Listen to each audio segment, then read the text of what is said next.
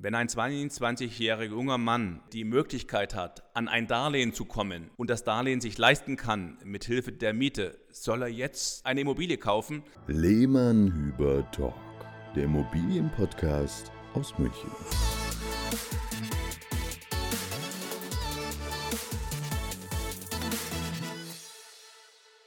Hallo und herzlich willkommen. Die Sommerpause ist mal wieder vorbei. Wir hatten ja schon eine kurze Folge. Jetzt gibt es eine richtige Folge mit Gast. Und das freut uns sehr. Der Marc ist auf jeden Fall wieder da. Servus, Servus. hallo Sebastian. Freut mich, dass wir in dieser kleinen Runde wieder zusammengekommen sind zum nächsten Podcast. Und wir haben heute einen besonderen Gast. Du darfst ihn aber vorstellen, Sebastian.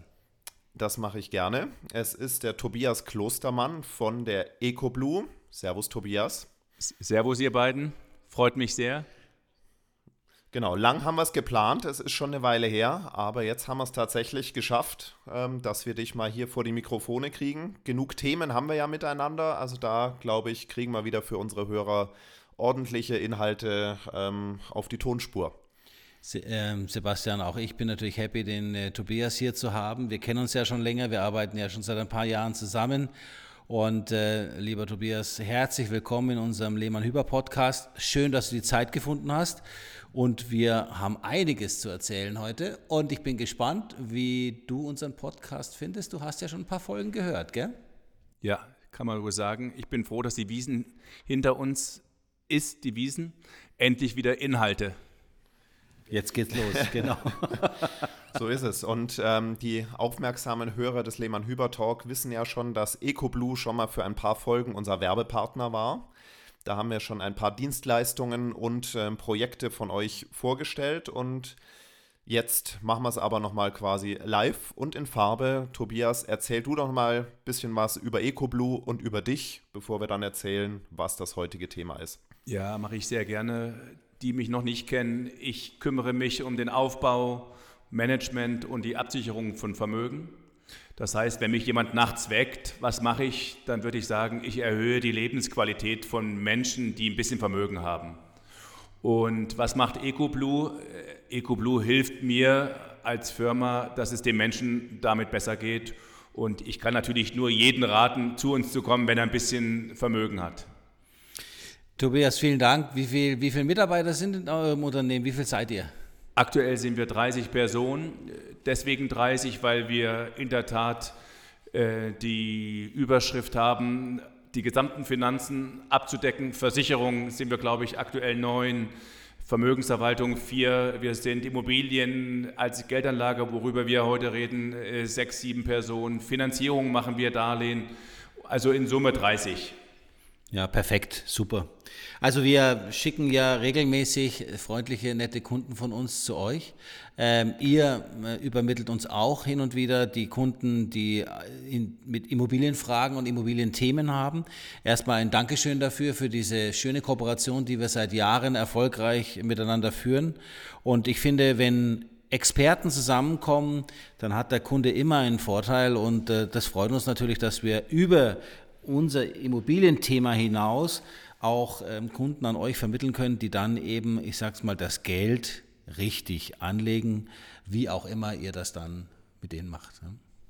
Ja, das ist ja die große Kunst heutzutage. Wir haben eine schwierige Phase auf diesem Planeten und dann der Fels in der Brandung für die Finanzen und für das Vermögen zu sein, ist anspruchsvoll. Aber wir stellen uns der Aufgabe, nachdem wir alle über 30 Jahre Erfahrung haben, also die Keyplayer der Firma, kriegen wir das hin. Können Sie beruhigt äh, sein, wir, wir finden einen Weg. Also das Feedback unserer Kunden ist hervorragend mit äh, eins mit Stern. Und äh, auch dafür nochmal im Namen unserer Kunden vielen Dank, dass ihr euch unsere Kunden so annehmen. Ja. Und äh, wir werden nicht aufhören, euch zu empfehlen. Gar, auf gar keinen ja, wenn Fall. Das hier, wenn das hier ein Podcast ist der Beweihräucherung, muss ich auch mal zurückgeben, was ihr da leistet mit unseren Kunden, äh, äh, liebe Hörer, was wir für ein Feedback bekommen in Sachen Immobilien, München, kümmern, individuell in die Tiefe hineingehen. Ähm, das ist schon sehr beeindruckend. Äh, auch dafür danke zurück, bevor wir dann in die Content-Welt gehen. Genau, vielen Dank. Also Beweihräucherung Ende. Und jetzt, Sebastian, rein in die Themen, denn äh, wir möchten mit dir ja heute, äh, lieber Tobias, über das Thema Immobilien sprechen, aber im weiteren Sinne. Ihr habt ja auch äh, Immobilien als Anlagethemen in eurem Portfolio und auch da bevorzugt ähm, Immobilien in Berlin, also auch Renditeobjekte etc. Jetzt war ja ein Wohnungsgipfel im September und wir wollen auch über diese kürzlichen Entscheidungen reden, denn sie betreffen natürlich auch dein Business. Und es wäre natürlich schon mal gut zu wissen, auch der Sebastian hebt schon den Finger, hat was zu sagen dazu. Völlig klar. Völlig klar. Ähm, ja, ich, ich, ich, will mal ein bisschen noch äh, den, den Bogen spannen, bevor da kommt er wieder mit seinem gespannten in den, Bogen in den Pool genau, springt. Da ist er. Da ist er wieder. ja, also letztendlich, ähm, liebe Hörer, ihr habt es ja in, im Titel schon gelesen, worüber wir heute sprechen, nämlich Immobilieninvestments äh, trotz äh, Mietpreisbremse und Mietendeckel. Das werden wir wegen werden wir eben auch relativ stark uns ähm, auf das Beispiel Berlin jetzt heute auch inhaltlich fokussieren. Ähm, aber jetzt mal ein bisschen den Bogen gespannt. Ja, den Wohnungsgipfel gab es, aber ich glaube, auf die wesentlichen 14 Punkte, die da ähm, beschlossen wurden, können wir relativ schnell eingehen. Die könnt ihr auch nachlesen. Fakt ist, ähm, eine große Revolution wird es dadurch nicht geben. Ähm, es wird immer noch zu wenig Wohnungen geben. Der Neubau wurde nicht wirklich ähm, mit einem großen äh, Knall äh, nach vorne gebracht. Das heißt, Mieten werden grundsätzlich weiter steigen, weil die Nachfrage noch deutlich mehr steigt als das Angebot an äh, verfügbarem Wohnraum. Das war mal so die Klammer, die ich da schließen wollte. Ähm, aber da sind wir jetzt eben an dem Punkt, eigentlich gibt es ja deutschlandweit für an, ähm, Regionen mit angespannten Wohnungsmärkten die Mietpreisbremse. Wisst ihr alle, haben wir schon ganz viele Folgen drüber gemacht. Und ähm, ja, da wo eigentlich Mietpreise gedeckelt sind, also Mieteinnahmen für Vermieter und die Zinsen aber deutlich steigen, ist es ja eigentlich ein Ding der Unmöglichkeit, schon fast wirtschaftlich an guten Standorten Immobilien zu kaufen, um sie zu vermieten. Und das ist jetzt eben so das Thema heute, weil der Tobias das ähm, ja, zu einem seiner großen Themen macht, wie man trotz der Regularien, die es denn gibt, sinnvoll in Immobilien investieren kann und auch sollte. Und ja, da übergeben wir jetzt ja einfach mal relativ offen das Wort dass du äh, uns da nochmal ein bisschen abholst, wie ihr bei EcoBlue das Thema seht und angeht. Ja, danke schön. Also grundsätzlich möchte ich natürlich gleich auf den Weg geben, Immobilie ist seit Jahrtausenden eine wichtige Assetklasse oder ein wichtiges Investment. Und wie äh, die Hörer schon raushören, wir haben uns fokussiert auf Immobilie als Geldanlage. Das heißt, sie darf und muss Rendite machen. Äh, zwei Renditebausteine haben wir bei der Immobilie. Das ist einmal die Miete, Schrägstrich der Zins und der zweite Baustein ist die Wertsteigerung. Und wir sind absolute Verfechter der Immobilie. Ob jetzt noch in Deutschland, darüber reden wir ja heute, kann aber auch in Venezuela sein oder in Havanna sein, ist aber jetzt keine Anlageempfehlung. Ja, auf jeden Fall. Ja, also, also wir, wir merken es ja auch selber, dass, dass viele unserer Kunden sagen, eigentlich am liebsten so nah wie möglich am eigenen Wohnort investieren. Äh, das kann man aus emotionalen Gründen auch machen. Die wirtschaftlich sinnvollste Entscheidung ist es aber nicht immer. Ja, das ist halt, da sind zwei äh, Lager, würde ich sagen. Das eine Lager, dazu gehöre ich, die, die sagen ganz klar, die Immobilie muss da sein, äh, wo sie lecker ist, wo sie schmeckt, wo sie gut gedeiht. Ähm, also wenn ich 60 äh, Grad oder 40 Grad in der Sahara habe, dann mache ich halt auch keine Erdbeeren. Und deswegen sage ich immer, äh, die Immobilie muss da sein, wo sie gut ist. Und, ähm, das, und das ist das Lager von mir. Und wenn ich zufälligerweise nicht dort wohne, dann äh, ist es gut so.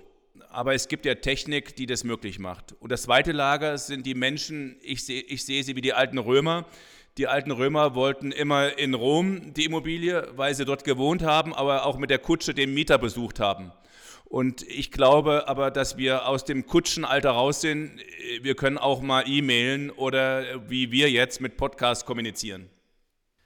Genau, also ähm, ich weiß ja, dass ihr ähm, relativ viel euch auch auf den Standort in und um Berlin fokussiert habt. Und Berlin war ja das große Thema, inzwischen nicht mehr so heiß, aber es war ein heißes Thema, das Thema Mietendeckel. Vielleicht kannst du unsere Hörer noch mal ein bisschen abholen. Was ist jetzt der Unterschied zwischen Mietpreisbremse bundesweit und Mietendeckel, wie er speziell in Berlin ähm, für kurze Zeit umgesetzt wurde? Ja, Sebastian, super Thema Berlin. Da kann ich natürlich jetzt stundenlang mit euch quatschen, äh, würde ich auch gerne machen, aber dann haben wir keine Zuhörer mehr. Eins ist wichtig, Berlin ist ein meiner Lieblingsbeispiele, ist zwar nicht eine Frage, für Fremdinvestieren. Jeder äh, in Berlin, der kaufen hätte können in den 90er Jahren oder in den Nuller Jahre, hat nicht gekauft. Wer hat gekauft? Äh, Skandinavier, Amerikaner, äh, weltweit, die schwäbischen Freunde haben gekauft, nur nicht die Berliner. Also es ist, Berlin ist ein super Beispiel, dass man investieren sollte, wo das Preis-Leistungs-Verhältnis stimmt und nicht da, wo man wohnt. Leider haben die Berliner es verpasst. Sie haben gar nichts gekauft oder wenig gekauft, sondern nur ausländische Investoren. Ausländisch meine ich auch schwäbisch oder bayerisch. So, das war aber nicht. Tatsächlich habe ich auch 2016, äh, 2015 in Berlin gekauft. Ja, sehr also gut. Also du zählst zu den ja. ausländischen Investoren. Zu, zu, ja, so fühle ich mich auch, wenn ich in Berlin bin. Das stimmt. Und insofern ist Berlin ein schönes Beispiel dafür, wie man investieren kann weltweit. Und da war es natürlich Berlin, nämlich auf andere Sachen schauen, die wir heute besprechen. Aber deine Frage war eine andere Miete. Also, ganz klar sage ich, überall, wo der Staat einwirkt, ist äh, dreimal nachzudenken, ob das Investment das Richtige ist. Und logischerweise ist dann auch Berlin beziehungsweise Deutschland, und das möchte ich jetzt auch deutlich äh, machen, äh, Mietgesetze sind grundsätzlich sehr BGB, also Bundesgesetze. Und deswegen sollten wir alle in Deutschland dafür kämpfen, dass Mieten nicht staatlich gesteuert sind, sondern wir lieber dafür sorgen, dass Angebot und Nachfrage harmonischer wird. Ich würde trotzdem noch mal kurz auf die Frage zurückkommen: Unterschied Mietpreisbremse zum Mietendeckel. Ja, Mieten, also Mietendeckel ist aus dem Land oder vom Senat Berlin versucht worden zu drücken nach unten, also jetzt in Klostermannsprache. Das heißt, null planbar, Katastrophe für jeden Investor und war auch schlimm. Und Mietpreisbremse ist Step by Step, Schritt für Schritt äh, sollen die Mieten nur hochgehen. Genau, das, das ist wirklich der, der große Unterschied. Ähm, also ich meine, wir hier in München haben es halt im Alltag wirklich nur, Gott sei Dank, mit der Mietpreisbremse zu tun. Ist zwar eh schon eine große Sache, aber da geht es halt einfach darum, Bestandsmieten haben Bestand, also man muss die Miete nicht mehr senken ähm, und man darf sie halt einfach nur bei Neuvermietung, muss man sich am Mietspiegel orientieren, darf äh, 10% auf die Vergleichsmiete aufschlagen. Das ist immer noch in den meisten Fällen, vor allem bei größeren Wohnungen, nicht sehr viel, aber zumindest, wie du sagst, ist es grob planbar und auch nicht ganz so verheerend. Und beim Mietendeckel ging es tatsächlich darum, Bestandsmieten auch senken zu müssen. Ja, und das ist äh, halt da, für jeden halt Investor ganz, eine Katastrophe. Ja. Und das hat Gott sei Dank äh, Karlsruhe ähm, ja, zunichte gemacht, in die Schublade äh, gesch geschoben. Und ich hoffe, dass das Thema rückwirkend oder nicht Bestandsschutz für immer in der Schublade ist. Tobias, ihr habt ja nicht nur in Berlin äh, Themen, sondern auch drumherum Leipzig, Dresden, auch nördlich von Berlin. Du hast uns ja mal besucht und da von einem schönen äh, Neubauprojekt mit Denkmal-AFA-Themen. Äh, ähm, ja, du hast noch nicht gekauft, aber ich bin dran. Ja, aber ich habe es nicht vergessen, immerhin. also es ist so, dass, dass ihr ja ein, ein, ein, ich sage jetzt mal, sehr gute Kontakte habt zu Anlageimmobilien, auch um die Landeshauptstadt herum. In, in Wachstumsmärkten wie Dresden und Leipzig, wo wirklich, äh, ich sage es mal, ich, ich, ich war vor einem Jahr in Dresden und habe mal aus Jux und Dollerei bei Immobilien Scout geschaut, was es denn so in der Altstadt für zum Kaufen gibt, weil ich es da sehr schön fand. Da war gar nichts auf dem Markt. Also kaum etwas.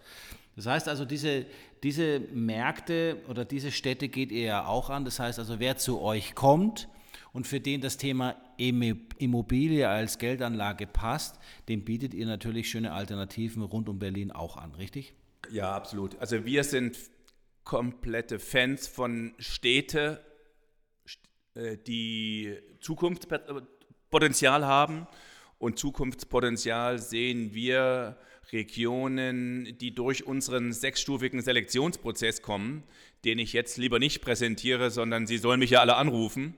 Aber der Prozess sagt aus, ich habe in 10, 20 Jahren äh, mehr Werte als heute und der Prozess äh, äh, gibt uns eine Chance, dass wir die nächsten Jahre mehr Nachfrage haben als äh, Weg, Wegzug oder Wegfluss von Finanzen.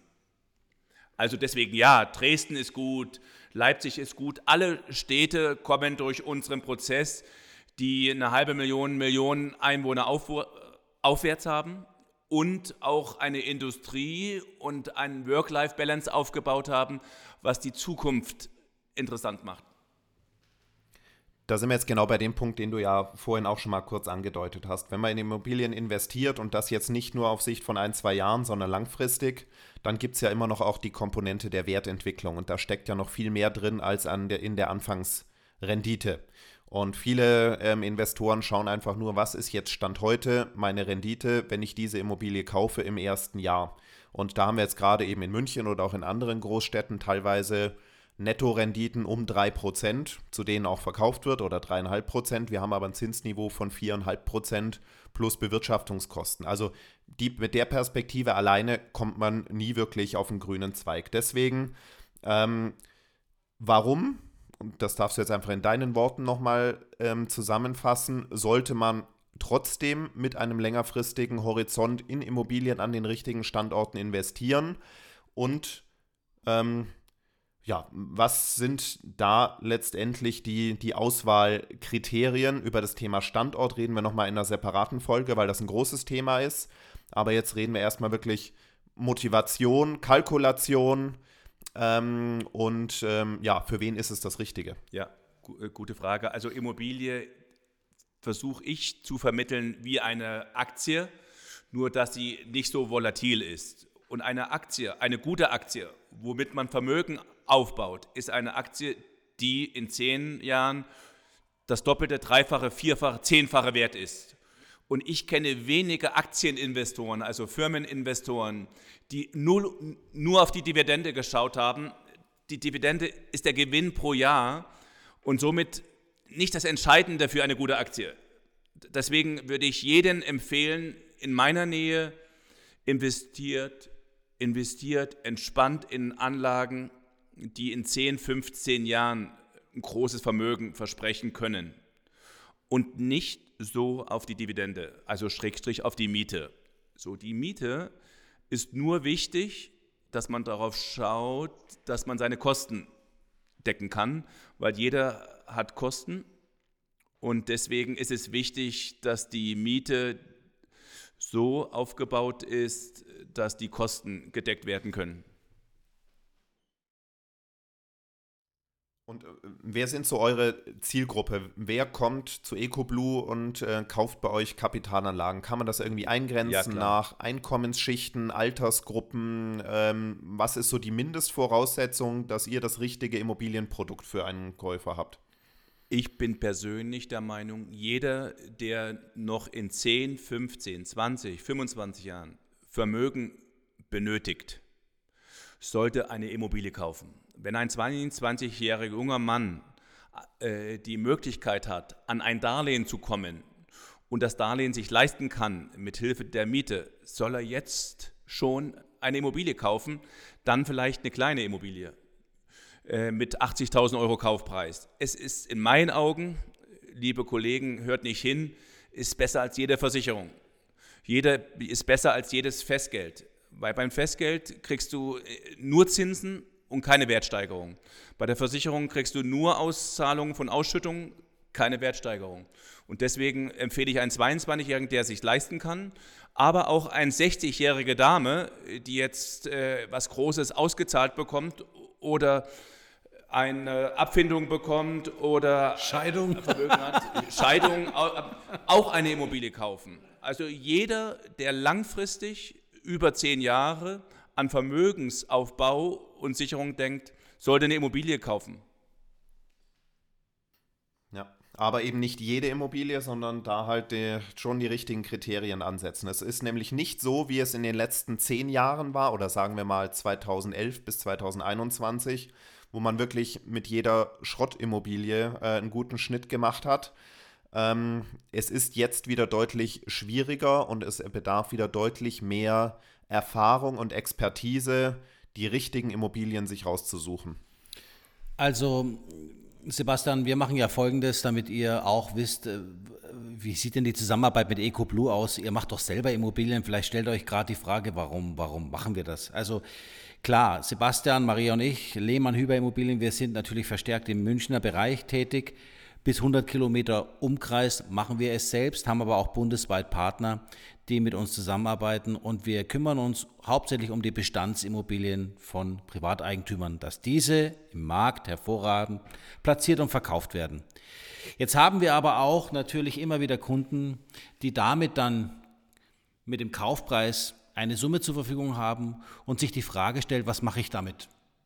Dann gehen wir unter anderem zu EcoBlue oder vor allem zu EcoBlue, weil da natürlich mehrere Konzepte vorliegen, die unser Kunde dann nutzen kann.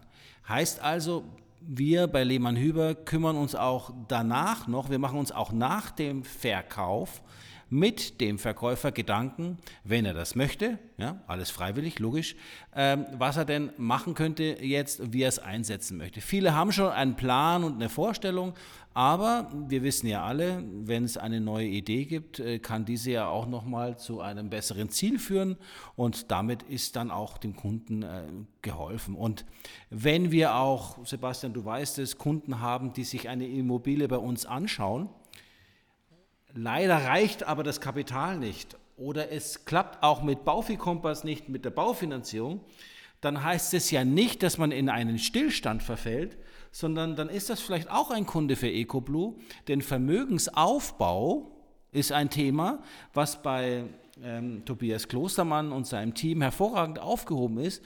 Und dann wird halt jetzt nicht gekauft die nächsten zehn Jahre, sondern ein anderer Plan erarbeitet, sodass man sich in zehn Jahren die Immobilie leisten kann als Eigenbedarf, die man dann haben möchte. Und vielleicht ist das auch gar nicht die schlaueste Idee. Ne? Vielleicht gibt es ja noch ein paar Ideen dazu, dass man in Miete bleibt und das Geld lieber woanders arbeiten lässt. Also es ist immer sinnvoll. Ähm, oder sagen wir es mal so, wir sehen es immer als sinnvoll an, die richtigen Fragen zu stellen, Sebastian, um dann eben den Tobias mit ins Spiel zu bringen. Und deshalb haben wir eine Kooperation, weil wir gerne unsere Kunden einfach über den Tellerrand hinaus, wie es so schön heißt, beraten. Und deswegen, ja, Sebastian, einfach nochmal erwähnt, das Thema, haben wir diese schöne Kooperation mit EcoBlue, weil wir eben unseren Kunden auch etwas mehr bieten wollen als nur die Bestandsimmobilie, schwarz oder weiß, sondern wir haben auch rosa, grau und lila im Angebot. Das ist eine, das ist eine schöne Steilvorlage. Danke, Marc weil ich hatte gerade gesagt, dass jeder eine Immobilie kaufen sollte. Aber, das, ist, das Aber-Wort ist dazwischen, wir müssen alle und gerade wir von EcoBlue als Finanzplaner, Vermögensplaner, Vermögensberater, unsere Aufgabe ist nicht nur die Immobilie zu vermitteln, sondern ein Konzept zu entwickeln, was zu dieser Person passt. Das heißt, die Ausgaben, Einnahmen prüfen, das, äh, den aktuellen Vermögensstatus zu prüfen und wir machen nicht nur ein Immobilieninvestment in das Portfolio hinein, sondern wir machen die richtigen äh, Absicherungsinstrumente rein. Das heißt, ich finde, äh, dass die Balance stimmen muss bei Menschen, die eine Immobilie kaufen. Sie müssen ein bisschen was anderes noch haben, wie Aktien, wie Fonds, wie vielleicht auch eine Absicherung äh, vor einer schlimmen Krankheit, dass sie abgesichert sind. Ergo es müssen ganz viele Parameter stimmen, wenn man eine Immobilie kauft. Ich habe Sebastian vorhin nur versucht deutlich zu sagen, mein Traum wäre, dass jeder kauft, der Vermögen aufbaut, aber nicht jeder kann. Also ein schönes Schlusswort, oder Sebastian? Noch nicht ganz. Nein? das, siehst du, der Sebastian hat das Tempo in Marc, Marc hat es eilig. Marc, Nein, ich Marc mag Feierabend machen. nee. Äh, äh, zwei Themen habe ich tatsächlich noch auf der Liste. Also,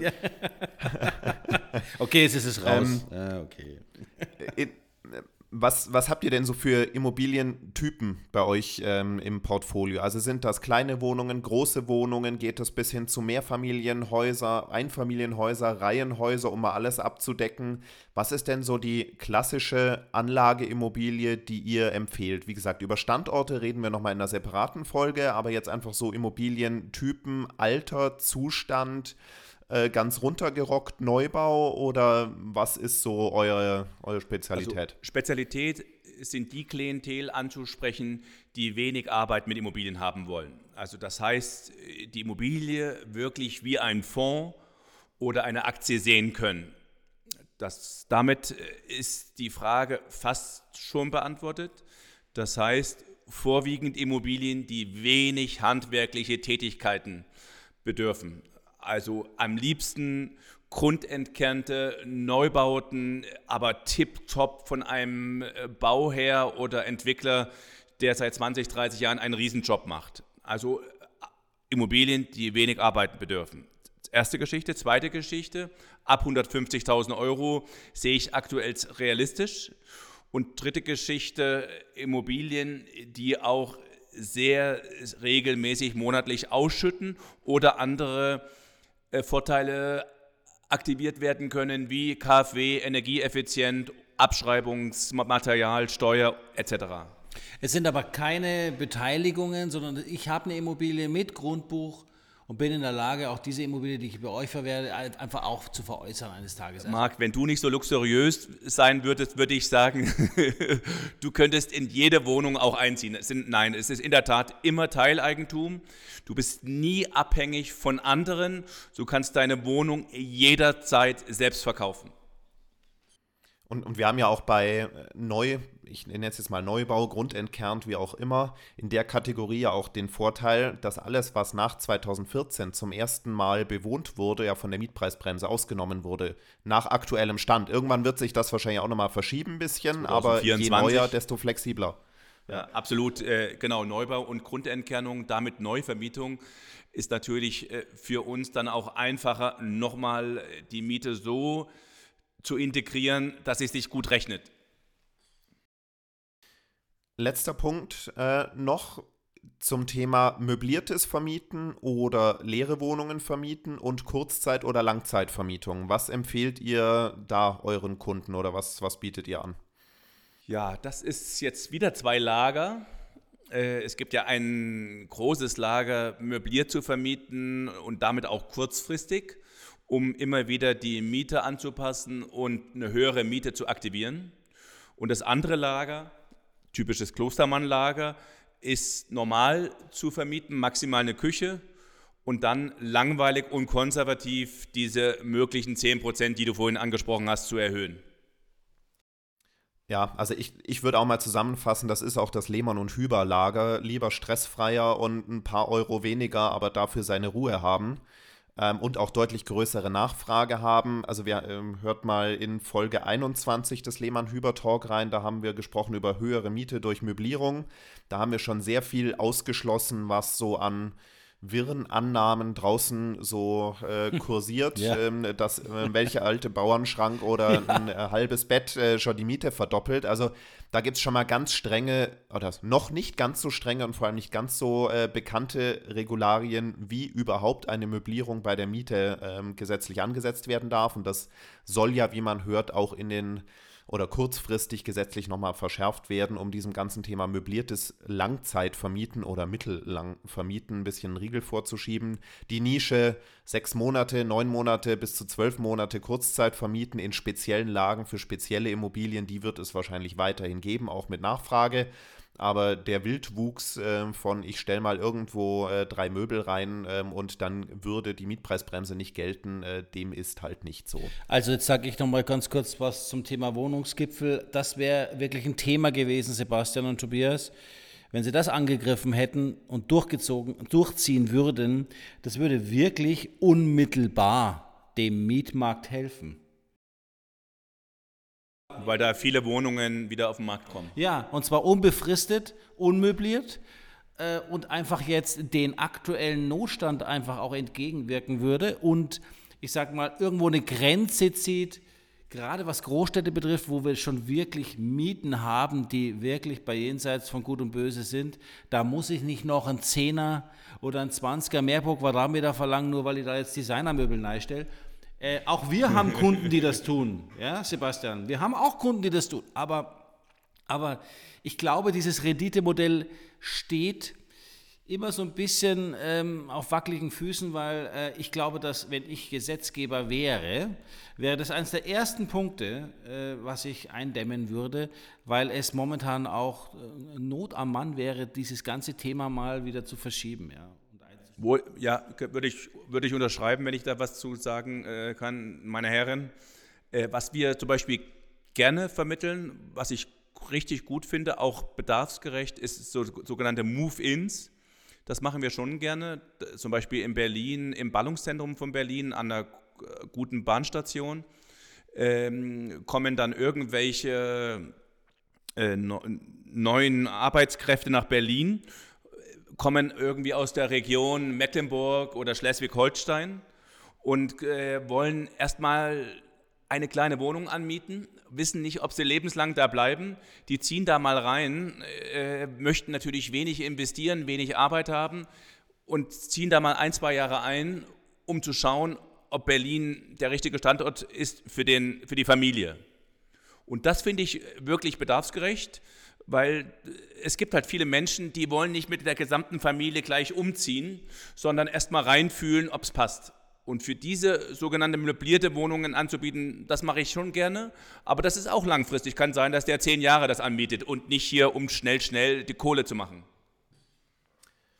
Aber das ist ja das Schöne am Immobilienmarkt. Du hast ja schon vorhin jetzt äh, mehrfach die verschiedenen Lager angesprochen, sowohl was äh, Standorte angeht, was äh, eigene Motivation, sich mit Geld und Zeit laufend einzubringen. Manche wollen wirklich etwas aktiv entwickeln ähm, kriegen da natürlich dann nochmal eine höhere Rendite raus. Man muss aber sehr viel Ahnung haben und auch ähm, viel Zeit und Geduld mitbringen und man hat sehr viele Hürden zu überspringen. Aber ich glaube jetzt auch für 90, 95 Prozent unserer Hörer und der Bevölkerung ist wirklich die möglichst stressfreie, langfristig orientierte Kapitalanlage in eine moderne, Immobilie ähm, unbefristet zu vermieten, mit nicht nur dem Blick auf die Rendite am Anfang, sondern auf die Gesamtrendite, sprich auch die Wertentwicklung über die Haltedauer von 10, 20, 30 Jahre.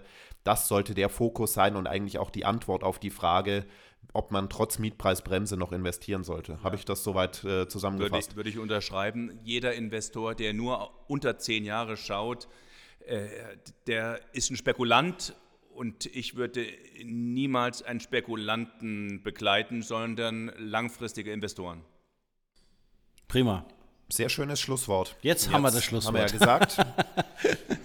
Die nächste Folge nehmen wir jetzt äh, mit dem Tobias auch noch auf. Die hört ihr dann, ähm, wenn ihr jetzt äh, Folge 85 recht frisch hört, dann in zwei Wochen. Ähm, da wird es dann um das Thema Immobilienstandortwahl gehen. Da hatten wir auch schon mal eine Folge dazu, aber jetzt geht es natürlich mit dem Experten nochmal deutlich mehr in die Tiefe. Da freuen wir uns drauf. Ähm, deswegen vielen Dank schon mal für die Folge, lieber Tobias. Und ähm, ja. Es war mir ein Pleasure, das heißt das, glaube ich. Für heute. Ja. Oder bayerisch Servus. Danke und äh, bleibt dran. Bis, bis zum nächsten Mal beim Lehmann-Hüber Talk. Bye bye. Servus. Lehmann-Hüber Immobilien. Entscheidend besser.